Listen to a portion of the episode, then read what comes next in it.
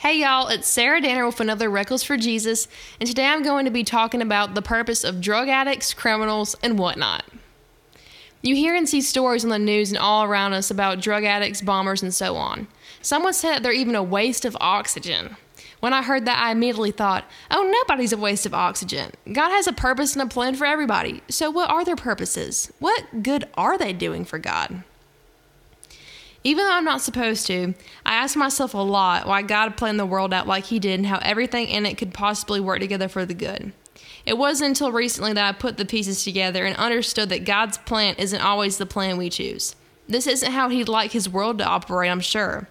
Our God loves us so much that He is not forceful. We have a free will.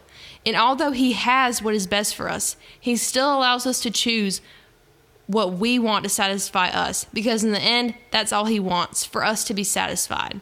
But when we're not satisfied in him that's when it becomes tough love.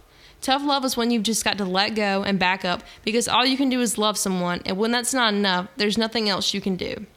So yeah our god is perfect but the world is far from it. He's not responsible for people getting hooked on pain pills or falling off bridges but he is responsible for turning our disasters into purpose if we just let him just because God has a plan for you does not mean it will go through. We will be encouraged, discouraged, determined, doubtful, sure, and very confused along the way.